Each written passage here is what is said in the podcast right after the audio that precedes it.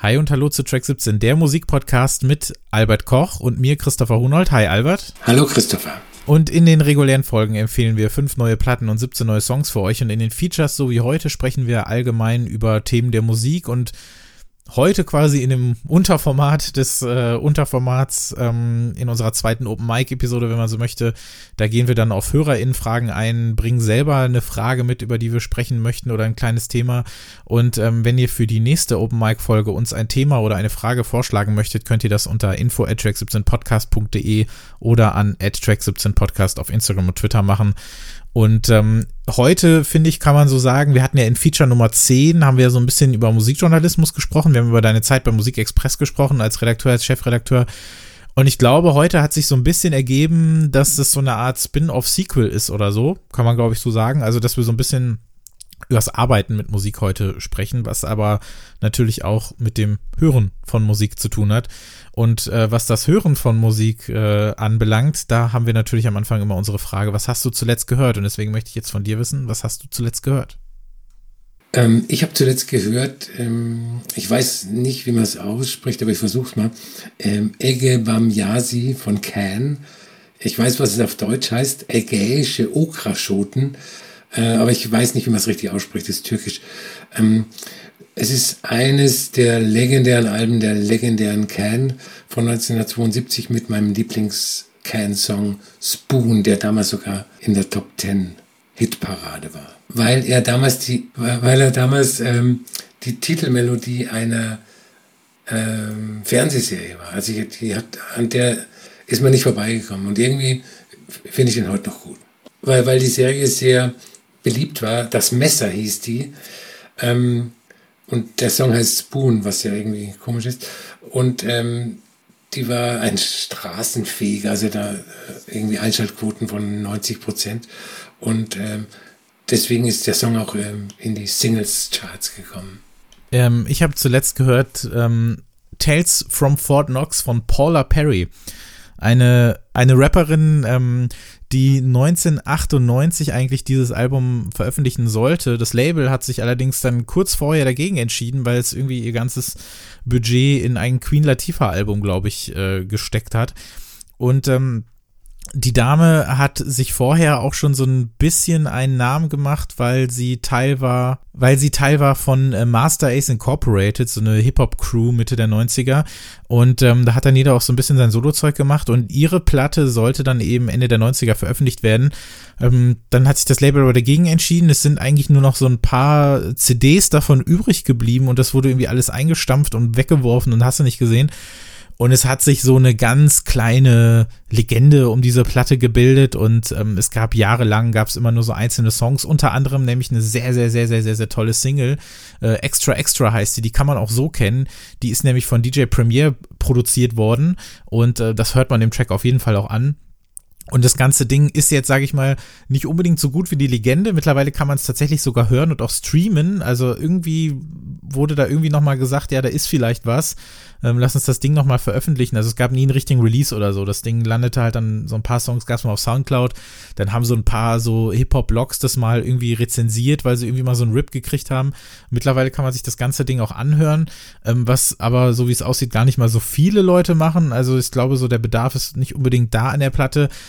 Und mir geht's auch eigentlich gar nicht so sehr um die Geschichte, aber ich find's tatsächlich ganz cool. Also ich mag die Art, wie sie rappt, ich mag die Art, wie sie das Ganze äh, umsetzt.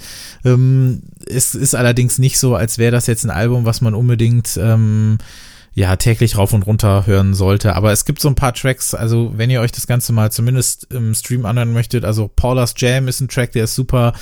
Dann ähm, I Remember ist ein großartiger Track und natürlich eben das äh, über allem schwebende Extra Extra, was eben DJ Premier produziert hat. Und das ist, das ist richtig cool. Und das war nochmal so eine kleine, so eine kleine Entdeckung, weil ich ähm, über das Label von ähm, Onra, der hat nämlich auch noch so ein Reissue-Label, was halt so, also wirklich komplett vergessene so RB und Rap-Sachen aus den 90ern nochmal veröffentlicht, die es damals auch ab, maximal auf Kassette oder so gegeben hat.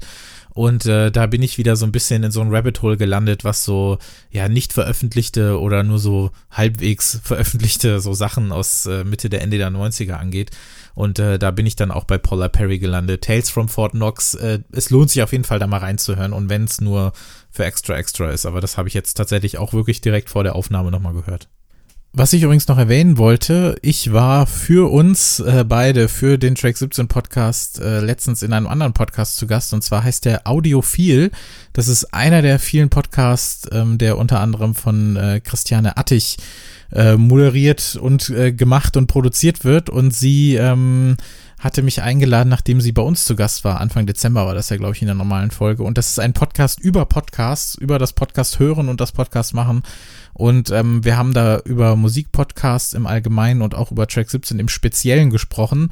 Und das könnt ihr euch gerne überall anhören, wo es Podcasts gibt. Die aktuelle Folge von Audiophil, ich glaube, das war die Episode die Episode 25, da war ich dann zu Gast. Also wenn ihr da noch ein bisschen was hören möchtet, dann könnt ihr das gerne machen. So, und heute, wie angekündigt, wir haben ja heute so eine Art äh, Open Mic Folge wieder, die zweite. Wir haben ja in der ersten über so ein paar allgemeine Themen gesprochen. Ich glaube, wir haben über die besten Live-Alben zum Beispiel geredet. Und ähm, über künstliche Verknappung haben wir, glaube ich, auch gesprochen. Und ähm, ihr könnt uns Fragen stellen unter info at track17podcast.de oder an track17podcast auf Instagram und Twitter. Und ähm, es hat sich so ja ergeben, dass wir jetzt eine Zuhörerinnenfrage haben und dann haben wir uns selber jeweils noch eine Frage für den anderen mitgebracht, über die wir dann diskutieren können. Und ähm, da haben wir uns gedacht, bleiben wir doch mal bei dem Thema. Und zwar geht's ja um das Thema Rezensieren, um Platten hören, beruflich hören, um Platten besprechen.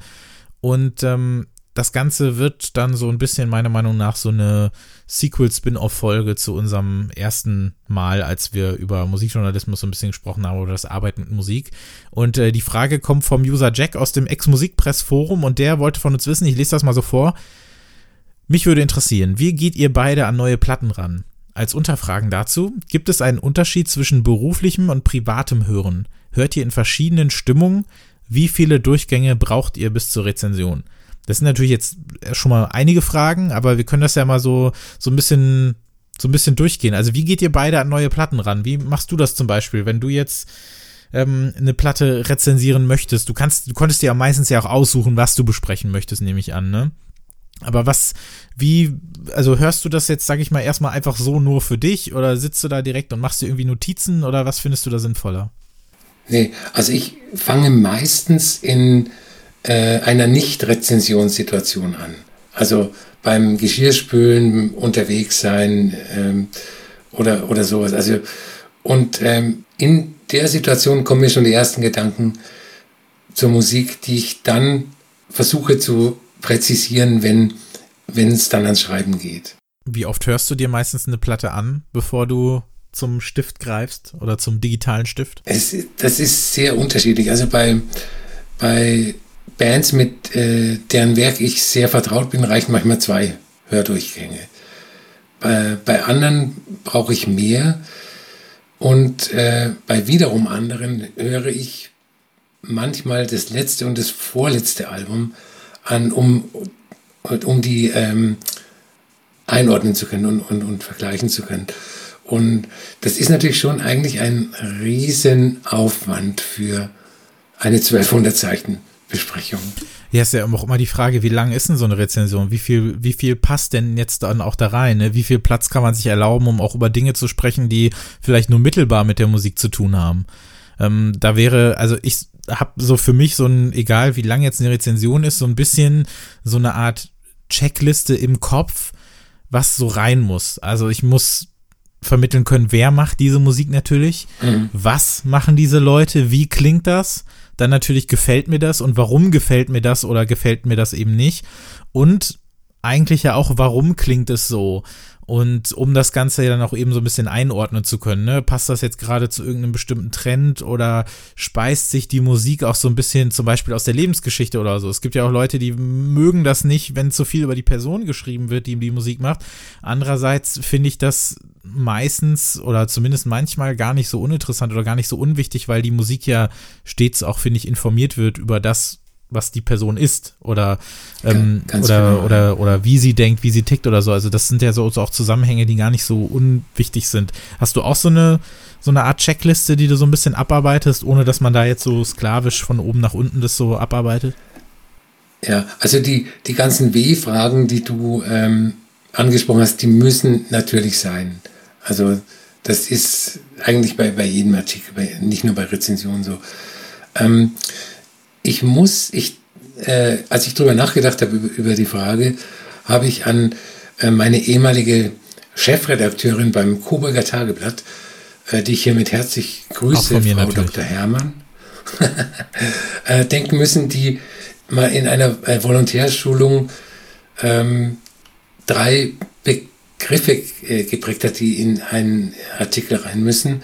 Und das heißt vergleichen, einordnen, bewerten. Und äh, das habe ich eigentlich, das habe ich verinnerlicht und ähm, auf Rezensionen an, äh, angewandt heißt es, ich vergleiche das neue Album also mit dem Werk des Künstlers selbst, also mit dem, wie unterscheidet sich zum letzten, zum vorletzten, zum was weiß ich, aber auch natürlich mit anderen äh, KünstlerInnen, mit, die in diesem äh, Genre arbeiten. Dann ist die Einordnung natürlich wichtig, die Einordnung im Gesamtwerk des Künstlers und was mir sehr wichtig ist im zeitlichen Kontext, ich, ich hatte das schon mal angesprochen, die Frage, die ich mir immer stelle, warum macht dieser Mensch genau ja. diese Musik zu diesem Zeitpunkt? Und, und dann natürlich die Bewertung. Äh, warum, ich finde es gut, ich finde es schlecht, warum finde ich es gut, warum finde ich es schlecht? Ähm, mir ist aufgefallen, dass es aber auch, ich will das jetzt nicht als Trend irgendwie ausmachen, aber mir ist durchaus auch in einigen Rezensionen aufgefallen, dass diese persönliche Bewertung manchmal so ein bisschen ausbleibt. Also, dass eine Rezension dieses, dieses Erklärende quasi, also dass, dass man da sowas Objektives dann quasi nutzt, um sagen zu können, das klingt so, weil XY und das ist deshalb gut aber nicht, sage ich mal, in die Tiefe der Musik geht, um eine persönliche Bewertung da reinzupacken. Ich meine, ich kann das an sich irgendwo kann ich verstehen, wenn man sagt, man möchte sich selber oder seine Meinung nicht so wichtig nehmen. Andererseits steht man ja nicht umsonst mit dem Namen darunter.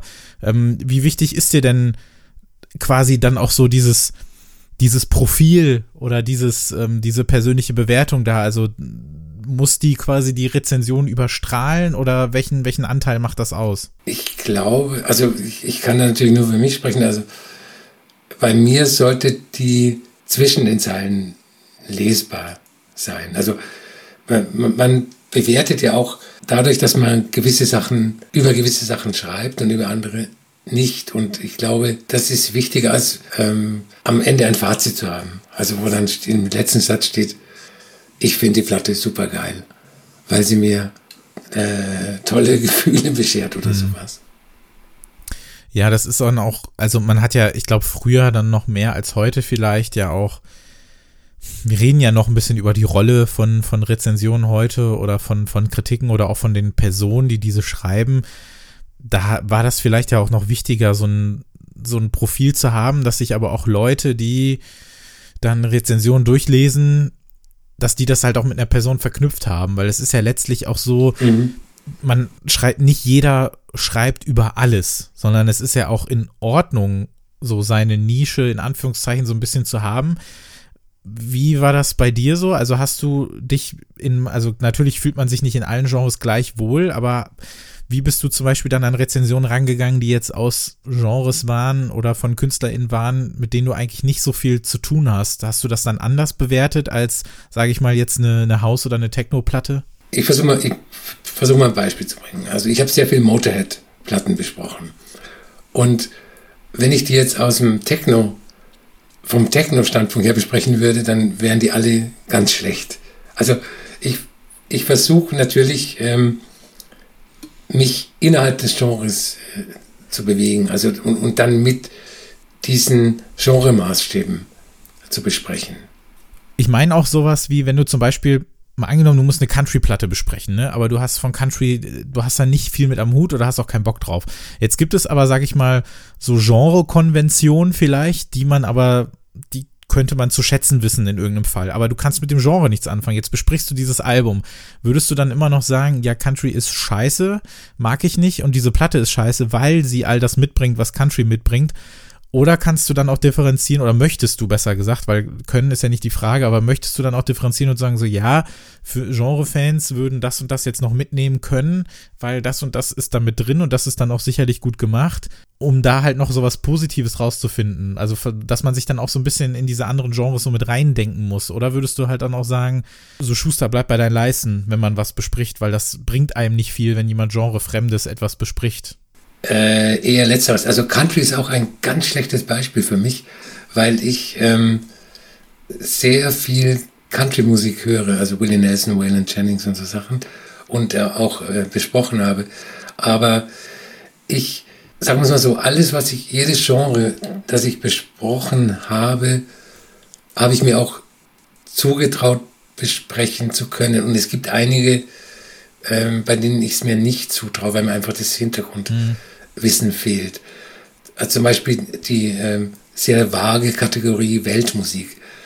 Kann, da kann ich manche Sachen gut finden, manche nicht so gut finden, aber ich würde mich nicht ähm, erdreisten, da was äh, letztgültiges ähm, abzusondern als, als Rezension. Also äh, all, alles, was ich bespreche, glaube ich auch besprechen zu können. Das ist natürlich dann oft bei der Zielgruppe ähm, die haben da oft eine andere Meinung. Mir geht es aber genauso. Also man fühlt sich natürlich in, manchen Sachen auch viel wohler, weil man da ja auch dann, ähm, wenn es jetzt an den Punkt geht, dass man das auch irgendwie einordnet, einbettet in irgendwas Aktuelles oder in die Person oder in das Genre oder in die vorherigen Sachen, da hilft es natürlich ungemein. Aber das sind ja, das gilt ja für alles. Also es gilt ja für alle Formen von, von Rezensionen oder von Texten oder von Beschäftigung, wenn man, wenn man da dann eben entsprechend was mitbringt, dass es einem da auch leichter fällt. Auf jeden Fall. Also jetzt nochmal zu der allerersten Frage. Meinerseits, das kommt dann auch tatsächlich immer darauf an, ähm, kenne ich die Platte schon, bevor ich sie besprechen sollte. Es kann ja auch manchmal sein, dass man die dann irgendwie schon vorher hat und dann weiß man gar nicht, bespricht man die. Wie viel weiß ich jetzt schon von den KünstlerInnen im Vorfeld? Wie viel muss noch recherchiert werden oder sowas? Oder genau, wenn es jetzt zum Beispiel kein Debütalbum ist, gab es vorher irgendwie EPs oder gab es schon andere Alben oder so, dass man das dann irgendwie so, dass man sich da noch so ein bisschen reinarbeitet. Aber ich mache es auch wie du, dass man, also meistens, ich, das ist natürlich schon passiert, dass man eine Platte als allererstes gehört hat und dann auch schon ähm, begann, sie zu besprechen, aber nicht nur einmal gehört hat. Aber in der Regel mache ich das auch so, dass ich mich versuche, beim ersten Mal so losgelöst von, von irgendwelchen Besprechungen oder sonst was zu sehen. Das ist ja, ich will das nicht Berufskrankheit nennen, damit will, damit will ich das nicht auch überhöhen oder so, aber man hat ja sonst manchmal wirklich so dieses Gefühl, ah ja, da ist jetzt das passiert, da kann ich das zu sagen oder da ist jetzt das passiert. Das habe ich bei, ähm, ich finde es ja auch interessant, dass das bei, bei Platten oder Sachen, die man dann eben so zu Hause hat, ist es ja echt nochmal was anderes als, als zum Beispiel bei Konzerten. Ne? Wenn ich eine Konzertkritik geschrieben habe oder eine Gig-Review oder wie auch immer, ich meine, ich habe ja nur das eine Konzert, diese eine Erfahrung und da muss ich ja das zugleich genießen können, aber ich muss mir ja auch permanent meine Gedanken machen und mir Dinge merken, weil ich ja jetzt schlechter irgendwie stehen kann. Weil wenn ich eine Konzertkritik schreibe, dann setze ich mich nicht hinten an die Bar oder sowas und schreibe da direkt mit, weil dann war ich nicht auf dem Konzert. Dann war ich auf genau. einem anderen Konzert. Und ähm, das finde ich dann eben interessant. Das ist ja genauso, wie man früher Filme besprochen hat. Weil ich, ich habe da auch meine Hausarbeit drüber geschrieben, über, über die Veränderung in der Filmkritik. Und ich meine, du warst ja dann früher, warst ja einmal im Kino, kommst dann nach Hause, und schreibst dann deine Kritik darüber und weißt ja sonst nichts mehr. Das heißt, du schreibst ja ganz oft über das Gefühl, was du hattest, als genau. oder die die Erfahrung selber und weniger dann über Kameraeinstellung oder sonst was. Ne? Mittlerweile kriegt dann ja jeder seinen Ansichtslink, der funktioniert dann zwei drei Mal und da kannst du dann ja auch immer, ne, kannst du das ja auch immer einteilen und so. Bei den Platten ja auch. Es gibt ja natürlich immer noch, aber ich glaube, so oft gibt es gar nicht mehr, ne? dass du so Platten hast, die du irgendwie dreimal hören kannst und dann dann explodieren die so Mission Impossible mäßig. Ähm, das gibt's glaube ich auch nicht mehr so oft, aber ja. Gibt es denn, ich meine, die zweite Frage haben wir so ein bisschen dann angerissen, gibt es denn einen Unterschied zwischen beruflichem und privatem Hören? Mm, das kann ich ganz eindeutig mit Ja und Nein beantworten. also, ich, wenn ich jetzt beim, ähm, also es vermischt sich einerseits, wenn ich sage, ich äh, ich äh, laufe zum Supermarkt und habe meine Kopfhörer drin und höre ein Album, von dem ich weiß, dass ich es rezensiere, dann ist es ja so eine Mischform aus privaten Hören und beruflichem Hören. Ähm, und dann gibt es natürlich das richtige berufliche Hören, wenn ich Musik hören muss, aus beruflichen Gründen, die ich mir privat niemals anhören würde. Und in die Situation kommt man ja sehr oft als äh, hauptberuflicher Musikjournalist. Ähm, aber es gibt keinen, ähm, also für mich zumindest keinen ähm, Unterschied zwischen privaten und beruflichen Hören beim, wenn ich jetzt ein Album auflege, das neue Album von, nennen wir ihn Actress, und ähm, dann setze ich mich nicht hin und sage, so, jetzt höre ich das mal beruflich an. Also sowas, das, das gibt es nicht. Aber es gibt natürlich schon Unterschiede. Ja, also es verschwimmt ja wirklich irgendwie, weil wie du schon sagst, sitzt man, das gilt ja dann auch eh für das private Hören, wie oft macht man nichts anderes als Musik zu hören. Das muss, das muss man sich ja auch zeitlich irgendwie leisten. Das ist, glaube ich, was, was wir uns ja auf jeden Fall leisten und auch leisten möchten. Aber nichtsdestotrotz ist das ja auch oft eben eingebettet in, in andere Tätigkeiten. Das gilt dann auch fürs Rezensionshören auch. Also selbst der erste Durchgang von einer Rezension, der passiert nicht dann oft einfach so direkt hier vor dem Schreibtisch sitzend und nichts anderes tun, sondern man passt ja auch so irgendwie auf, macht sich seine Gedanken oder sonst was. Aber klar, Beruf, also privates Hören funktioniert komplett losgelöst von irgendeinem Zwang, von irgendeinem, ich muss jetzt das, ich muss jetzt hier und berufliches Hören, das heißt ja auch manchmal, dass man einen Track irgendwie dreimal hintereinander hört von der Platte, weil man denkt, da war noch mal irgendwas oder den, mit dem möchte man sich jetzt eher beschäftigen. Ich glaube, in so eine Richtung geht das da auch vielleicht.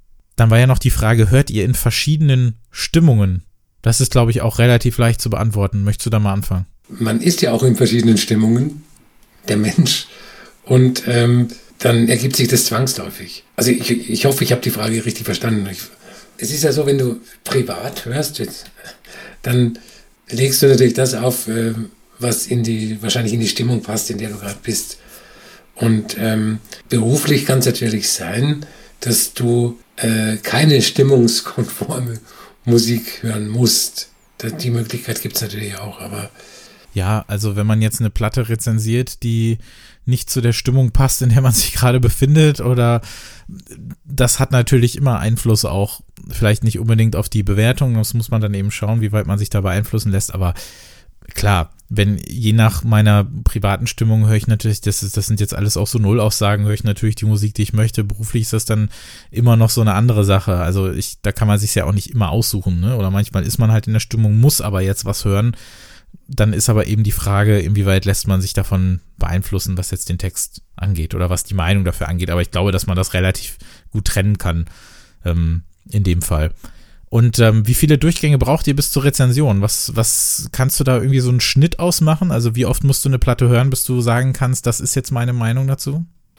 Häufig ist es so, dass ich nochmal das letzte oder auch das vorletzte Album nochmal anhöre, um ähm, die Entwicklung nachvollziehen zu können von dem Künstler. Also das heißt, dass ich, dass ich nicht nur fünfmal das aktuelle Album höre, sondern auch einmal das letzte und das vorletzte. Aber da kann, kann ich keine Regel aufstellen. Das ist ganz, ganz individuell verschieden. Genau, ich finde, das hat auch, das hat vor allem mit zwei Sachen zu tun, nämlich zum einen, wie vertraut ist man mit der bisherigen Diskografie und Biografie der KünstlerInnen und ähm, braucht, oder hat man, manchmal hat man auch noch das Gefühl, ich muss das Album jetzt nochmal hören oder noch vielleicht nochmal, damit ich mir die Meinung erlauben kann, weil es ja auch eben oft Musik gibt, die sich nicht mit einem Mal erschließt oder die halt noch einige Dinge mit, mit sich trägt, die, die sich wirklich erst erschließen, wenn man es ein paar Mal öfter gehört hat. Das ist ja ganz normal. Das ist dann eben bei manchen Sachen, die jetzt nicht gerade als Easy Listening bezeichnet werden dürfen, ist es, glaube ich, ganz normal. Und ähm, da braucht es dann noch mal einen Durchgang mehr, um vielleicht auch mal um zu testen, so hat sich meine Meinung jetzt gefestigt oder habe ich noch mal, auch um sich selber zu testen, ne, habe ich da noch mal was gefunden, was meine Meinung vielleicht ein bisschen ändert wenn man jetzt nur diesen Meinungsaspekt nimmt. Ne? Es gibt natürlich Dinge, die kann man auch nach einem Mal schon aufschreiben, die jetzt, sage ich mal, so eher diese informativen Dinge sind. Die kann man auch schon vorher theoretisch aufschreiben. Ähm, jetzt mal Hand aufs Herz, Albert. Hast du jemals eine Platte besprochen, die du gar nicht gehört hast? oder die du nur so, so halb gehört hast? Oder wo du die nur Snippets äh, gehört hast oder so? Also halb gehört, ja. Also das muss ich äh, zu meiner Schande gestehen. Ähm, es, ähm, das war so Anfang der Nuller, da äh, hat man oft von ähm, als wichtig erachteten Bands ähm, immer nur so ein Teaser bekommen, also eine CD mit fünf Tracks. Und das Album hat irgendwie zwölf Tracks gehabt. Und Ähm, da muss ich gestehen, dass ich manchmal Besprechungen äh, auf Basis von fünf Tracks äh, geschrieben habe. Und das ist nicht gut. Ich weiß nicht, warum mir das als Beispiel einfällt, aber das dritte Strokes-Album, da gab es irgendwie doch oh nur sechs Gott. Songs am Anfang. Und dann gab es doch eine Rezension, also gar nicht auf die Musikexpress bezogen, ich glaube, dass das öfter passiert, dass dann irgendwie nur sechs Songs besprochen wurden und anhand dessen gab es dann irgendwie eine Review. Das ist ja völlig abenteuerlich eigentlich. Äh, das ist mir auch als äh, Beispiel sofort in den Kopf geschossen und ich wollte, ich habe eigentlich gehofft, dass du das nicht ansprichst. Wie gesagt, das ist ja, glaube ich, ähm, häufiger äh, vorgekommen. Aber da habe ich dann, also war, war das Ding irgendwie noch nicht fertig? War das noch nicht komplett gemastert oder was, was war da der Grund? Nee, nee. Ähm, das war so, weil die irgendwie das amerikanische Label nur diese sechs Tracks äh, aus Geheimhaltungsgründen rausgegeben Komplett hat. alberner Schrott, ey. also wirklich. Absolut, ja. Naja, nachher ist es dann eben so, dass die Songs, äh, die rausgegeben werden, ist dann halt der Crap und bei den anderen, ich glaube 14 waren es ja, die anderen acht sind der absolute Oberhammer ähm, aber andererseits erweckt das ja jetzt nicht unbedingt Vertrauen, wenn man jetzt nur sechs rausgibt, ne? Das ist ja dann, naja, aber ich mag's ja ganz gerne. Ich fand, ich bin ja der Meinung, dass das dritte Strokes-Album absolut äh, unterbewertet ist und durchaus mehr Anerkennung verdient. Ich weiß nicht, wie du das siehst. Nee, ja, ja also ich finde es auch gut. Ich, ich finde eher, dass das erste Album ein bisschen überbewertet wird. Also die, diese ganze Strokes, ähm, Sensations-Hype-Geschichte habe ich damals nicht so hm. kapiert. Ich bin da, glaube ich, kurzer, kurzer Schwenk mal woanders hin thematisch. Ich mochte halt, also zu dem Zeitpunkt, ich war, wann kam, da war ich dann irgendwie elf, zwölf oder so, als das rauskam. Ich habe das nicht direkt gehört, aber als ich das dann ein bisschen später irgendwie mitbekommen habe, ähm, was ich halt daran mochte, was mir den Einstieg erleichtert hat, war tatsächlich dieses Repetitive, weil ich da halt schon viel Techno irgendwie auch gehört habe oder bei viel elektronischer Musik, bei der sich halt eben viel wiederholt und ich mochte, dass die, dass die Stroke-Songs, gerade auf dem ersten Album natürlich, dass man die immer so unterteilen kann in so zwei, drei Parts, die sich halt immer wiederholen. Und ähm, mhm. das hat mir tatsächlich geholfen, so ein bisschen. Ich weiß nicht, ob es anderen da auch so geht, aber deswegen fand ich das eigentlich wirklich, wirklich echt gut. Bei mir ist das erste noch der, der Favorit, aber ich mag das dritte wirklich sehr gerne und kann nicht nachvollziehen, dass man da dass man da irgendwie den großen Kritikhammer schwingt, es sei denn, man hätte jetzt irgendwie fünfmal das gleiche Album haben wollen. Aber gut, so viel dazu. Mehr dann in unserem großen The Strokes Special. Strokes Vier Special. Stunden lang. Oh, ja. Da freue ich mich. Also gar nicht gehört natürlich nicht, aber ähm, ich weiß auch, dass ich mal ein Album, ich glaube dann wirklich einmal überhaupt, wenn, also dann nur einmal auch gehört habe und währenddessen schon quasi geschrieben habe, ohne dass ich das fertig gehört habe. Also ich habe quasi, das Album, sage ich mal, geht 50 Minuten und in der Zeit habe ich auch die Rezension geschrieben. Also das ist mir mal, das ist mir mal passiert. Ähm, oder ich weiß nicht, also es wäre vielleicht mal interessant herauszufinden, so als Test für sich selber, wenn man mal die Zeit dafür hat.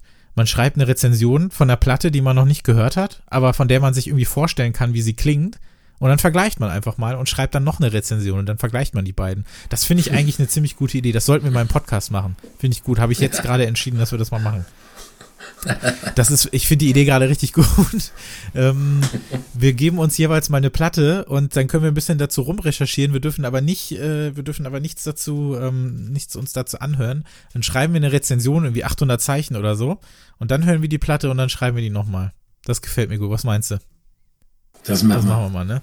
So, wenn wir es nicht machen, schneide ich es wieder raus aus dem Podcast, aber ich finde die Idee gerade richtig gut. Das äh, können wir machen. Ich meine, darauf basiert ja so ein bisschen auch der, der Label-Titel, ne? Music from Memory oder so. Das gab ja auch mal, boah, welches ja. Kanye West-Album war denn das?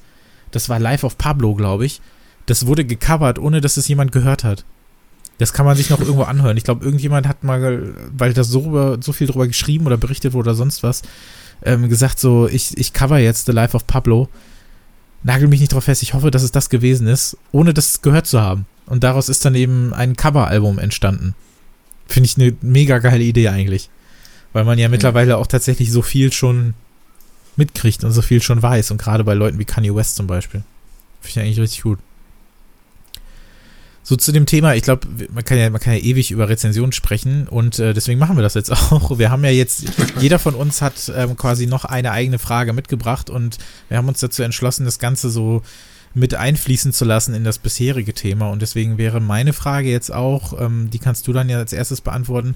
Wie oft hast du das Gefühl gehabt, eine Meinung zu einer Platte revidieren zu müssen, beziehungsweise wie blickst du auf Kritiken zurück und wie sich die Einstellung zu der Musik verändert hat? Ähm, sehr oft. Also ich habe rückblickend oft das Gefühl, Musik zu gut bewertet zu haben. Das ist aber, glaube ich, eine Musikjournalistenkrankheit. Ähm, und dann kommt noch dazu, dass sich natürlich das musikalische Umfeld verändert alle paar Jahre und damit auch die persönliche Sichtweise auf, auf die Musik. Und also ich, zum Beispiel, ich würde heute manches Album von Bands der Class of 2005 natürlich anders bewerten, als ich es damals getan habe. Und ähm, manchmal habe ich Sachen auch nicht kapiert und dann leichtfertig Kritiken geschrieben, die ich, die ich hinterher bereut habe. Das Gute aber daran ist, dass ich selten alte Kritiken von mir lese, weil mir das immer ein unangenehmes Gefühl verschafft. Also ich, ich denke immer, dass ich ähm, viel weiter bin, als ich zu dem Zeitpunkt war, als ich die Kritik geschrieben habe. Und ähm, zu Bewertungen noch was. Ich war ja ein paar Jahre lang äh, bei Musikexpress und dort gibt es ja äh, ein Bewertungssystem mit Sternchen, also von einem bis sechs Sternen und äh, halbe Sterne als Zwisch Zwischenstufen. Und ich habe mich immer mit diesem System schwer getan. Das hat für mich immer so den Anschein gehabt, als ob Musik, also Kunst, nach objektiven Maßstäben bewertet werden muss. Also quasi wie eine sportliche Leistung. Ich kann sagen, der 100-Meter-Läufer braucht äh, 8,9 Sekunden und ist damit der Beste. Aber das, das, lässt sich halt auf Musik ganz, ganz schlecht anwenden. Ich fand das immer schwierig. Ja, ich kann das schon nachvollziehen. Andererseits, also ich sag mal so, diese, die Sterne sind auch immer das Letzte, was ich aufschreibe, weil diese halt so immer so ungefähr sind. Ob es jetzt ein halber Stern mehr oder weniger ist, hat meistens nicht so eine Rolle gespielt.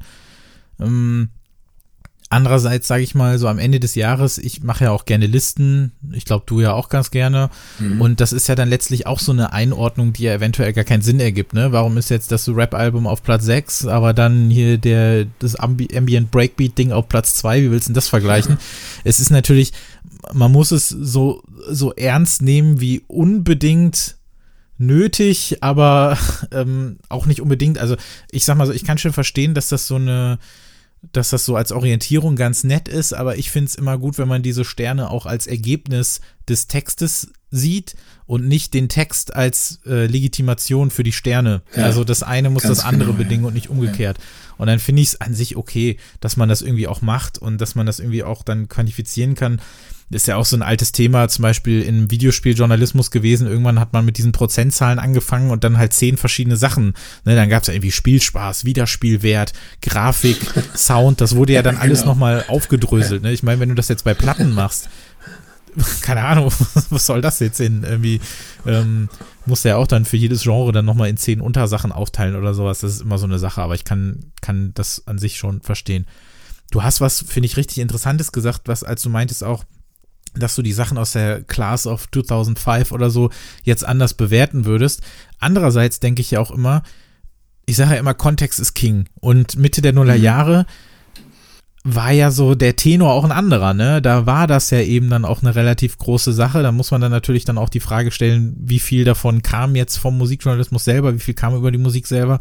Ist das so ein Geben und Nehmen gewesen? Aber andererseits, man fand es ja dann cool und man hat ja auch diesen, diesen Hype gespürt und man hat sich davon mitnehmen lassen und es hat ja auch richtig Spaß gemacht in dem Sinne. Und so wie ist ja auch immer, du sprichst ja auch immer von Musik zur Zeit und das war sie ja dann auch, dann gibt es ja auch quasi dann Kritik zur Zeit. Und ist dann eben die Frage, ob man das jetzt so ja, ob man es für sich selber dann auch immer anpasst oder so, weil es gibt ja eben diese, diese Objektivität in dem Sinne ja nicht. Ne? Du kannst natürlich jetzt sagen, es gibt, wenn ich das mit jetzt vergleiche, die Gitarrenbands, die jetzt kommen, die sind ja viel aufregender als die, die vor 15 Jahren da waren. Wie kann ich einem Maximum Park Album sechs Sterne geben, wenn es jetzt Black Midi gibt zum Beispiel oder so? Aber das ist natürlich auch die Sache, man verändert sich ja als Mensch, die, diesen Musikzirkus verändert sich. Aber andererseits hat man das ja auch damals dann das ist ja dann am Ende auch wieder Pop in dem Sinne, ne? Dass man dann sagt, ähm, das ist jetzt in dieser Zeit eben so, dann können wir das auch jetzt so bewerten oder ich weiß nicht, ich finde es schwierig. Also würde, ja, ich weiß nicht, ob ich die, ob ich das dann so in dem Sinne revidieren würde, wenn man dann sagt, ähm, so war halt die Zeit damals. ich würde es natürlich auch nicht bei allen revidieren. Also äh, die Blockparty-Wertung würde ich heute noch genauso machen. Und auch die Kaiser Bitte drum. Nee, ja. Ich bin, ich bin ein großer Fan des ersten Kaiser Chiefs Albums, auch wenn alle anderen noch nicht mehr so toll Ich habe die auch auf CD gekauft, ähm, aber die ist, ich habe die nicht mehr. Die ist irgendwo weg. Zum Glück. Egal, Entschuldigung. aber es ist natürlich auch, ähm, es, es äh, verschieben sich natürlich auch die, die Werteverhältnisse. Also was 2002 als wichtig erachtet wurde, ist ein paar Jahre später nicht mehr so wichtig. Und dann ähm, ist natürlich die Rezension auch nur eine Momentaufnahme. Also ja. die, die kann ja nicht letztgültig sein. Also und deswegen gibt es auch so viele Besprechungen von ähm, Wiederveröffentlichungen, weil man hm. das aus dem jeweils aktuellen Standpunkt aus nochmal neu betrachtet. Ja, ich hätte auch zum Beispiel sehr gerne mal, ähm, in unserer letzten Folge haben wir über Pierre Barou und die Wiederveröffentlichung von Le Paulin gesprochen, das Album des Franzosen, der eingeladen wurde von einigen der in den 80ern groß gewordenen japanischen so Avantgarde-Pop-Künstlern, die ja eben zusammen diese Platte gemacht haben. Das ist natürlich jetzt eine irre Geschichte und wir betten das ja auch jetzt quasi in diese ganzen Wiederveröffentlichungen ein, ne? Und auch in dieses Ganze, in unsere Vorliebe für diese, für diese Sachen aus den 80ern. Mich hätte jetzt auch einfach mal interessiert, eine Rezension von damals zu lesen. Ich habe da jetzt nicht wirklich was gefunden. Wie wurde das damals wahrgenommen? Wurde das überhaupt wahrgenommen? Und warum nehmen wir jetzt manche Dinge wahr, die damals kein Schwein interessiert hat? Das sind dann, also diesen Vergleich finde ich auch total, total interessant. Äh, Herr Pierre Barou ist ein super Beispiel, weil wenn mir damals äh, von 83 war die, glaube ich, 82 oder 83. Wenn mir damals jemand, äh, ein Freund gekommen war, hey, ich habe was eine geile Platte aus Japan, ich, ich spiele ich jetzt mal vor, ich hätte wahrscheinlich gekotzt und, und äh, in meinem damaligen Musikgeschmack oder in meinem damaligen Musikverständnis. Und ich hätte ihm dann in, versucht, in, in äh, äh, blumigen Worten zu erklären, warum das scheiße ist und warum es doch besser ist, äh, äh, Depeche Mode und Simple Minds zu hören. Also sowas kommt auch dazu. Ich wollte gerade fragen, was hast du denn 82, 83 vor allem so gehört? Ja, ebenso äh, New Romantic, Elektropop-Zeug, mhm. sowas wie Depeche Mode, Simple Minds, Orchestra Maneuvers in the Dark und so. Also das war the shit, das war super modern, das musste man hören und alles andere war nicht gut. So war das. Das ist, wie es immer ist. Ja, das ist ja dann das, was man dann als, als äh, Rezensent, als Rezensentin dann quasi, ja, also die eigene Entwicklung, ne? Irgendwann bespricht man dann eben auch andere Sachen. Irgendwann hat man natürlich sich mehr Wissen angeeignet. Ähm, irgendwann hat man auch einen breit, also einen noch breit gefächerteren Geschmack zum Beispiel und kann dann auch andere Dinge wertschätzen ich weiß nicht, wer jetzt zum Beispiel Mitte der Nullerjahre eben, als diese ganze England-Brennwelle aufkam, angefangen hat, über Musik zu schreiben und kommt halt auch aus dem Gitarrenpop, da ist natürlich dann wieder, ne, Kontext ist King, da ist natürlich auch klar, dass man das Ganze dann natürlich auch noch mehr feiert und noch mehr irgendwie gut findet. Aber mhm. kann natürlich auch sein, wenn man dann 10, 15 Jahre später darauf zurückblickt, entweder ähm, versinkt man in, in Nostalgie und Melancholie oder man ähm, ordnet das Ganze neu ein oder man sagt eben, ähm, das war damals wirklich gut mit ein bisschen Blick zurück und äh, ja, natürlich gibt es das in dem Sinne nicht mehr so häufig oder jetzt hat sich die, die spannendere Gitarrenmusik verändert. Aber ja, ich, also ich würde zum Beispiel auch jetzt nicht sagen, ich habe jetzt vor zehn Jahren was besprochen und ich bespreche das jetzt alle fünf Jahre neu, um zu sagen, das ist jetzt die neue Objektivität in dem Fall, sondern also die neue Subjektivität vielleicht, also um zu gucken, wie hat sich so der eigene Geschmack verändert. Aber für die, für die LeserInnen, glaube ich, ist da dann nicht so viel rauszuholen, sondern die würden dann sagen, die lesen sich dann die Rezension von damals irgendwie durch. Es sei denn, es ist irgendwie eine Wiederveröffentlichung oder sowas.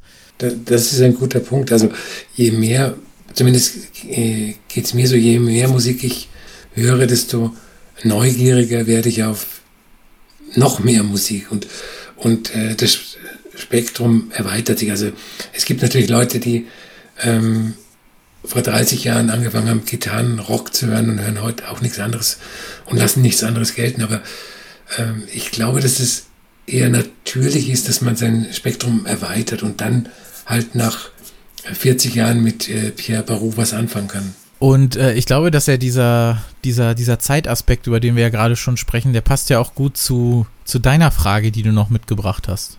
Genau. Also ich, es ist für mich eigentlich eine rhetorische Frage, weil die Antwort ähm, steht fest. Also ich frage mich, ähm, verliert die Rezension durch die permanente äh, Verfügbarkeit aller Musik an Bedeutung? Und ähm, der Hintergrund ist der, also ich, ich habe das Gefühl, das ist natürlich auch rein subjektiv, dass äh, nicht wenige potenzielle ähm, Angehörige der Rezensionszielgruppe die Kritik mit dem Album verwechseln. Also die setzen Album und Kritik gleich. Äh, ich sage dazu, die Kritik ist nicht das Album, sie ist eine Auseinandersetzung mit dem Album und die Grundlage für einen, einen ähm, Diskurs. Also ich habe mir öfters auch in, in Leserbriefen anhören müssen, dass äh, Kritiken heute überflüssig werden, weil ja jeder die Musik hören kann. Und ähm, in den vordigitalen Zeiten war es so, die Rezensionen erschienen in Printmagazinen lange vor der Veröffentlichung, dann ist vielleicht der Termin nochmal verschoben worden. Und ähm, manchmal hat die Rezension den LeserInnen äh, überhaupt erst die Nachricht äh, übermittelt, dass von Band XY überhaupt ein neues Album erscheint. Weil es gab damals halt nicht sehr viele Nachrichtenquellen. Und äh, dann hast du die Rezension gelesen und wenn du ihr vertraut hast, hast du dir das Album gekauft oder auch nicht, wenn es ein Verriss war. Und ähm, heute ist es so, äh, Drake bringt über Nacht ein neues Album mit 44 neuen Tracks raus. Die ähm, Musikzeitschriften bringen zwangsläufig aus, aus Gründen des Redaktionsschlusses die Rezension sechs Wochen später. Und äh, die Online-Medien bringen mit viel Glück vielleicht am, schon am selben Tag die Rezension. Aber immer hängt die Rezension der Veröffentlichung hinterher. Sie erscheint immer später.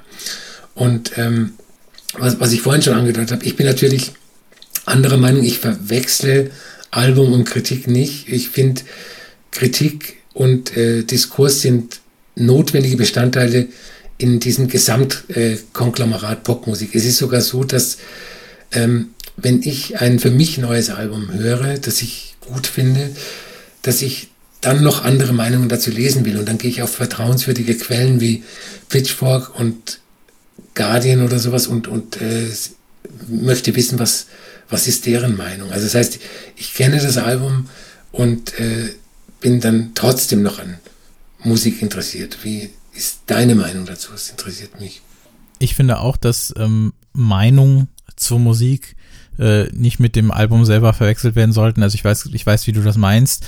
Ähm, es ist ja, es ist ja durch, also ich finde diese Einordnung und ähm, auch die die Kuratierung, ich finde, das ist ein, eigentlich sogar wichtiger als, als vielleicht noch vorher. Gut, nein, was heißt nicht wichtiger, ne? Als wir jetzt keine, wenn, wenn das auch die einzige Informationsquelle war, dann ist natürlich auch daraus schon eine große Relevanz äh, entstanden. Aber ich meine, gerade jetzt, wo die Veröffentlichungen viel, viel, viel, viel, viel, viel mehr werden als, äh, als noch früher. Also es, ne, es ist sehr viel einfacher Musik zu machen, es ist viel einfacher Musik zu veröffentlichen.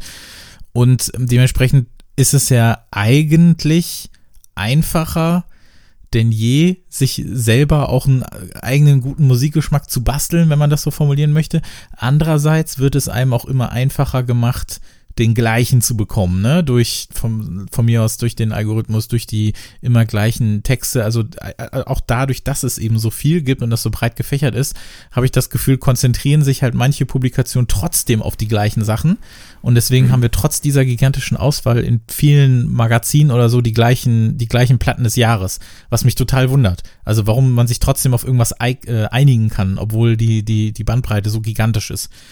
Und gerade deshalb finde ich es einfach wichtig, immer noch zu sagen, oder dass da jemand ist, der sagt, hier, das und das und das gibt es auch noch, das und das ist wichtig. Und ähm, um das einfach als Information zu sehen. Ne? Anhören muss man sich letzten Endes sowieso alles selber. Ne? Man kann natürlich eine Kritik lesen und sagen, ja, okay, sehe ich auch so, aber dafür sollte man die Platte dann zumindest einmal auch gehört haben. Und ähm, ich glaube, dass es auch diesen Bedarf auch, darüber hatten wir ja auch kurz in dieser Feature-Folge über Musikjournalismus gesprochen, den gibt. Ich sehe den immer noch. Und zwar sehe ich den auch gerade bei einer sehr jungen Zielgruppe. Ähm, man kann, da habe ich auch damals, glaube ich, schon erwähnt, man kann von Leuten wie Anthony Fantano halten, was man möchte. Ich finde ihn jetzt nur so bedingt sympathisch. Aber man, man muss trotzdem sagen, dass der Typ halt hunderttausende Augenpaare vor seine Videos klemmt und der halt permanent neue Musik vorstellt und Musik rezensiert und sich dadurch eben Leute informieren und viele auch sagen so, ey, danke, dass du das besprochen hast, weil sonst hätte ich das nicht irgendwie gecheckt oder so. Das heißt, der Bedarf ist da. Es gibt unzählige Foren, es gibt Reddits, es gibt sonst was, wo die Leute über Musik sprechen. Und ähm, dementsprechend, glaube ich, ist das Interesse da und deshalb ist auch der Bedarf nach Leuten da, die einem das irgendwie präsentieren wollen. Ich glaube auch so Seiten wie, wie Pitchfork, die laufen ja auch immer noch relativ gut, ne? Ähm, ja, das ist so eine Sache, ne? Also diese Rush-Releases, wir haben da ja auch schon mehrfach drüber gesprochen, wenn jetzt irgendwie was draußen ist und ähm, man ist ja nicht mehr, ne, die Abhängigkeit ist nicht mehr da. Das Label muss jetzt nicht zwei Monate vorher irgendwas an die Redaktion geben, damit die dann zum gleichen Zeitpunkt was veröffentlichen können. Ähm, also bei uns ist ja so, wir haben es ja manchmal haben wir es ja so, ne? Also ich glaube, unsere nächste reguläre Folge, die erscheint ja am 7. Mai, da erscheinen dann auch zwei Platten, über die wir sprechen werden. Das kann man ja schon mal sagen. Aber nichtsdestotrotz sind wir ja auch nicht tagesaktuell und das wollen wir auch nicht sein. Ne? Wir haben uns ja mal gesagt, dass wir jahresaktuell sind, weil ja Musik, ähm, mittlerweile ist es ja oft so, wenn Musik eine Woche alt ist und der nächste Release Friday ansteht, dann sind die Sachen ja schon irgendwie mit, mit Schimmel bedeckt in der Ecke liegend, die letzte Woche rauskamen, was ja auch so eine merkwürdige ja, so ein, so ein merkwürdiges äh, Symbol in dieser ganzen Content-Kultur mittlerweile geworden ist. Ähm, ja, was, also ich finde bei diesen, wenn jetzt zum Beispiel wirklich jetzt kommt über Nacht ein Album raus und dann ähm, überschlagen sich die, die Rezensionen und jeder will der Schnellste sein, ist natürlich die Frage, was hat das dann für ein, für ein, für ein Gehalt eigentlich? Also viel spannender finde ich, wenn man das dann unterteilt und man sagt, man macht jetzt hier, das ist unser erster Eindruck, wir haben das gehört, ähm, entweder ein, eine, zwei oder drei Personen und dann machen wir aber nach, nach drei, vier Tagen machen wir dann die richtige Rezension. Aber ja, es will natürlich jeder immer der Erste sein, ne? Hast du schon mal solche ähm, Rezensionen dann verfasst von Alben, die jetzt, sage ich mal, über Nacht rauskamen und du musstest dann sehr schnell sein? Und wie war das dann für dich? Ähm, öf öfters ja, ja. Also äh, im, im günstigsten Fall weißt du, aber das ist eher sehr selten. Also sagte die Plattenfirma, hey, in vier Wochen erscheint äh, über Nacht das neue Album von James Blake und hier hast du es. Dann schreibst du die Besprechung und dann geht die online am, am Tag der Veröffentlichung. Im ungünstigsten Fall kommt das Album, ist einfach da und dann siehst du in deinem Facebook-Feed, äh, dass dieses Album da ist. Dann hörst du es dir an und musst quasi unter Zeitdruck eine Besprechung schreiben, die noch am Veröffentlichungstag äh, erscheinen soll. Und das äh, ist ein, das, das, mag ich persönlich nicht. Also ich mag nicht unter Zeitdruck arbeiten. Zumal ja dann auch schon klar ist, ich werde das Ding nicht fünfmal anhören können. Ich werde es ein, zweimal anhören können. Und dann muss die Besprechung äh, fertig sein. Und ja, das ist mir in den vergangenen Jahren schon öfters passiert. Ja. Liest du solche Rezensionen denn dann woanders auch und hast du dann das Gefühl, ja, da, da nehme ich jetzt auch wirklich was mit? Weil, also ich habe das Gefühl, die Texte sind für niemanden so wirklich geeignet, es sei denn, man macht halt explizit da so einen Ersteindruck draus. Wenn man dann bei, von, bei den Mitbewerbern die Rezensionen liest, dann hat man auch immer das Gefühl, dass die natürlich unter denselben Bedingungen gearbeitet haben. Also man, man liest den Rezensionen an, dass sie mit heißer Nadel gestrickt wurden. Und bei den Platten, die du so besprochen hast, wie äh, hat sich dann in der Regel deine Meinung denn bestätigt, wenn du dich da jetzt mal eine Woche noch mit beschäftigt hast, oder hat sich da dann auch oft eine Meinung nochmal geändert? Größtenteils hat sich bestätigt. Es ist dann so, dass ähm, durchs Weiterhören natürlich sich neue Aspekte äh, eröffnen und ich denke, Mann, das hätte sie eigentlich auch noch schreiben können, aber jetzt ist die halt äh, in Stein gemeißelt, also die kann man nicht mehr ändern. Erinnerst du dich an Rezensionen, die du gelesen oder von mir aus auch gehört hast, sei es im Radio oder anderswo, ähm, die dich dann auch wirklich direkt zum Plattenkauf verleitet haben? Also jetzt nicht unbedingt, muss jetzt nicht speziell ein Album nennen oder, aber erinnerst du dich auch an, an Leute, die du in dem Sinne gerne gelesen hast, wo du dann dachtest, okay, wenn die das empfehlen, dann muss da, da muss da was dran sein? Auf jeden Fall. Also es, es gab eine Reihe von ähm, Autoren, den ich quasi blind vertraut habe. Das war in den 80ern, war das äh, Michael Ruff, der für äh, Sounds und äh, Musikexpress geschrieben hat und ähm, Harald Inhülsen, der leider vor ein paar Jahren gestorben ist. Ähm, wenn die was besprochen haben, dann habe ich mir das fast blind gekauft, weil äh, ich ihrem Urteil und ihrem Geschmack vertraut habe. Das mhm. kann man so sagen. Ich mag es halt, wenn man also man hat natürlich oft das Gefühl, also es ist lustig, weil wenn man jetzt über, über unseren Podcast spricht, wenn es jetzt um unseren Podcast geht, dann gibt es ja auch manchmal dann die, die Antwort, ja, es ist aber schade, dass man die Musik nicht direkt hören kann, wenn was besprochen wird. Da, ich kann das schon verstehen, weil das ja im, im Audiobereich natürlich so ein bisschen vom Radio gelernt ist, dass natürlich über was gesprochen wird und dann jetzt hören wir uns die erste Single bla bla bla an. Ähm, das aber in Musikmagazinen hat es das ja eigentlich nie gegeben. Ne? Klar gab es dann manchmal äh, eine Heft-CD mit äh, zwischen 6 und 15 Songs oder sowas. Dann kann man da mal reinhören bei manchen Sachen. Aber ich finde es irgendwie auch spannender, wenn, also mich hat das nie gestört, sondern ich mochte es, wenn mir ein Text das Gefühl gegeben hat, ich kann mir die Musik schon ein bisschen vorstellen und ich freue mich richtig darauf, mir das dann wirklich anzuhören. Und im Idealfall deckt sich meine Erwartung dann mit dem Besprochenen, weil ähm, der die Rezensentin das halt sehr gut Nina oder, oder dargestellt hat, wie das Ganze eben klingt und warum das so ist. Worst Case klingt das alles viel, viel furchtbarer und die falschen Worte wurden gefunden. Aber nee, insgesamt fand ich das eigentlich immer auch toll, wenn ich jetzt im Zug saß, ich habe mir dann irgendwie im Bahnhof oder so dann das Heft gekauft und dann sitze ich im Zug zurück und ähm, äh, lese mir eine Rezension durch und will mir das unbedingt anhören und zu Hause habe ich dann irgendwie die Möglichkeit oder noch viel früher, ähm, ich musste dann erst in den hiesigen Elektronikmarkt, um die CD zum CD-Turm äh, zu tragen, äh, zum Reinhörturm, äh, um mir das dann anzuhören oder so. Aber ehrlich gesagt fand ich, hatte das auch immer so eine, so eine tolle Magie, sich das dann irgendwie vorstellen zu können, die Musik anhand der Beschreibung von anderen. Das ist was sehr Wichtiges, was du da sagst. Ähm, ich finde auch, dass diese, die Heft-CD, ähm, die Idee äh, entstammt ja dem Irrtum, ähm, Kritik und Musik zu verwechseln. Also, ich meine, heute lese ich irgendwo was über ein Album, das veröffentlicht wird. Und äh, ich habe halt unzählige Möglichkeiten, nach der Besprechung dieses Albums anzuhören. Und ähm, Früher war das nicht so. Und, und das, was du sagst, genau das ist es. Praktisch, dass man als Leserin ähm, über die Imaginationskraft verfügt, die Worte des Autors äh, praktisch in Musik zu übersetzen. Und das, das finde ich, wenn das eine Kritik leistet, dann ist sie sehr gut.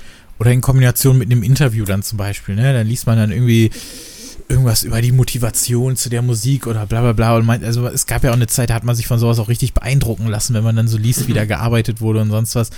Und dann liest man die Rezension dazu und man hat eine, eine so große Vorfreude auf die Platte dann. Und das ist, das ist wirklich was Tolles. Und klar, das ist natürlich jetzt immer so ein bisschen weg, wenn man sich jetzt wirklich dem Release Friday oder so unterwirft und sagt, äh, ja, es ist ja Freitag 0.01 Uhr, ich streame ja eh nur noch, ich klicke da mal eben durch. Und also, ja, also ich finde es halt einfach schon, und deshalb glaube ich, können wir das meiner Meinung nach auf jeden Fall als Fazit nehmen, dass Rezensionen, auch wenn sie gefühlt unwichtiger werden oder dass Kritik gefühlt unwichtiger wird, weil sie nicht notwendig ist, um Musik ähm, an sich zu präsentieren, ist sie, finde ich, überhaupt nicht wichtiger, ähm, Quatsch, äh, nicht unwichtiger geworden, was, ähm, was Dinge eben wie die Vermittlung und die Einordnung angeht und auch was so die tiefere Beschäftigung damit angeht und auch was das Aufzeigen von Musik angeht, die vielleicht so ein bisschen noch äh, unter der Oberfläche brodelt oder sowas. Und äh, wie gesagt, ich würde, ich würde nie behaupten, dass das, was wir hier machen, also zumindest von meiner Seite aus, ähm, Musikjournalismus ist. Das sieht bei dir natürlich nochmal was äh, nochmal anders aus, aber ich hoffe einfach, dass wir so ein bisschen den Beitrag da eben leisten können, um Sachen vorzustellen und ähm, schmackhaft zu machen, die es halt sonst noch irgendwie gibt. Und ich finde es dann tatsächlich sehr schön, wenn wie im Falle von, ich erwähne jetzt gerne nochmal Pierre Barou, man dann mitkriegt, dass sich doch einige Leute die Platte gekauft haben oder gehört haben oder so, auch aus dem äh, Hörerinnenkreis oder aus ähm, oder sonst wie, dann ähm, ist das, glaube ich, eine, eine schöne Belohnung für das, was man so macht. Absolut. Ich muss dir aber heftig widersprechen, weil ich nämlich schon der Meinung bin, weil ich nämlich schon der Meinung bin, dass das, was wir hier machen, Musikjournalismus ist. Na gut, wenn du das sagst, dann lasse ich das so stehen. Wer wäre ich, wenn ich Albert Koch widersprechen würde? Das macht man nicht, das habe ich gelernt. Das sollte man nicht tun. So, ich glaube, dass wir jetzt mit äh, unserer heutigen Feature-Folge auch langsam zum Ende kommen. Wir haben jetzt eine ganze Menge über Rezensionen ähm, gesprochen und werden auch solche dann in zwei Wochen wieder für euch parat haben, nämlich fünf Stück insgesamt äh, in Podcast-Form, denn da wollen wir dann in, ich glaube, es ist dann schon Folge 25, in Folge 25 wieder über ein paar neue Platten sprechen und ich kann ja schon mal sagen, dass auf jeden Fall natürlich das Debütalbum von Squid dabei ist. Ähm, da freue ich mich sehr drüber. Ich habe die Jungs auch letztens für den Musikexpress interviewt. Das kann ich ja kurz sagen. Im aktuellen Musikexpress gibt es eine Doppelseite zum Thema Squid. Und ähm, da haben wir über alles Mögliche äh, gesprochen, was die Band angeht. Und ich habe mit Mode Selector gesprochen. Das war eines der angenehmsten Interviews, was ich jemals geführt habe, muss ich sagen. Ähm, da gibt es auch eine Doppelseite dazu. Äh, die haben nämlich jetzt ein neues Mixtape draußen, was so ein bisschen ist wie das von, von, von Daphne vor ein paar Jahren, was komplett aus eigenen Tracks besteht. Und ähm, das finde ich eigentlich auch echt ganz cool. Ich, ich höre gar nicht so viel Mode Selector, muss ich sagen. Ich war tatsächlich eher so der Moderatmensch. Ähm, aber das Mixtape hat mir richtig gut gefallen und das war ein echt tolles Interview. Und ähm, Auszüge davon, weil ich glaube, das Transkript war, glaube ich, irgendwie drei bis viermal so lang wie der letztliche Text am Ende, weil die einfach, das ging halt auch echt über, also über 70 Minuten oder so, glaube ich, insgesamt. Weil die hatten dann doch ein bisschen Zeit übrig. Ähm, das äh, könnt ihr euch im aktuellen Musikexpress durchlesen. Ja, Albert, was, was, was bleibt uns noch zu sagen? Freust du dich auf, äh, auf die kommenden Rezensionen, die du, die du äh, schreiben, sprechen wirst? Ja, vor allem freue ich mich auf die, äh, bei denen ich die Platten nicht anhöre. Also die Folge 25 erscheint dann in zwei Wochen. Den Audiophil-Podcast könnt ihr euch gerne anhören und ähm, Albert könnt ihr auf Instagram und Twitter unter @thealbert folgen. Ähm, mich gibt's als Christopher GIF, Christopher mit K geschrieben und ähm, Tracks, at Tracks im Podcast auf Instagram und Twitter. Da könnt ihr genauso wie unter info at Podcast.de Fragen und Themenvorschlagen hinschicken. Und ich möchte noch kurz erwähnen, unsere Playlist auf Spotify, Track, Track 17, Playlist zum Podcast. Da gibt es alle Folgen und alle Songs, über die wir so sprechen. Vielen, vielen Dank fürs Zuhören auf jeden Fall und äh, vielen Dank auch dir, Albert. Und wir hören uns dann nächstes Mal wieder. Bis dann, ciao.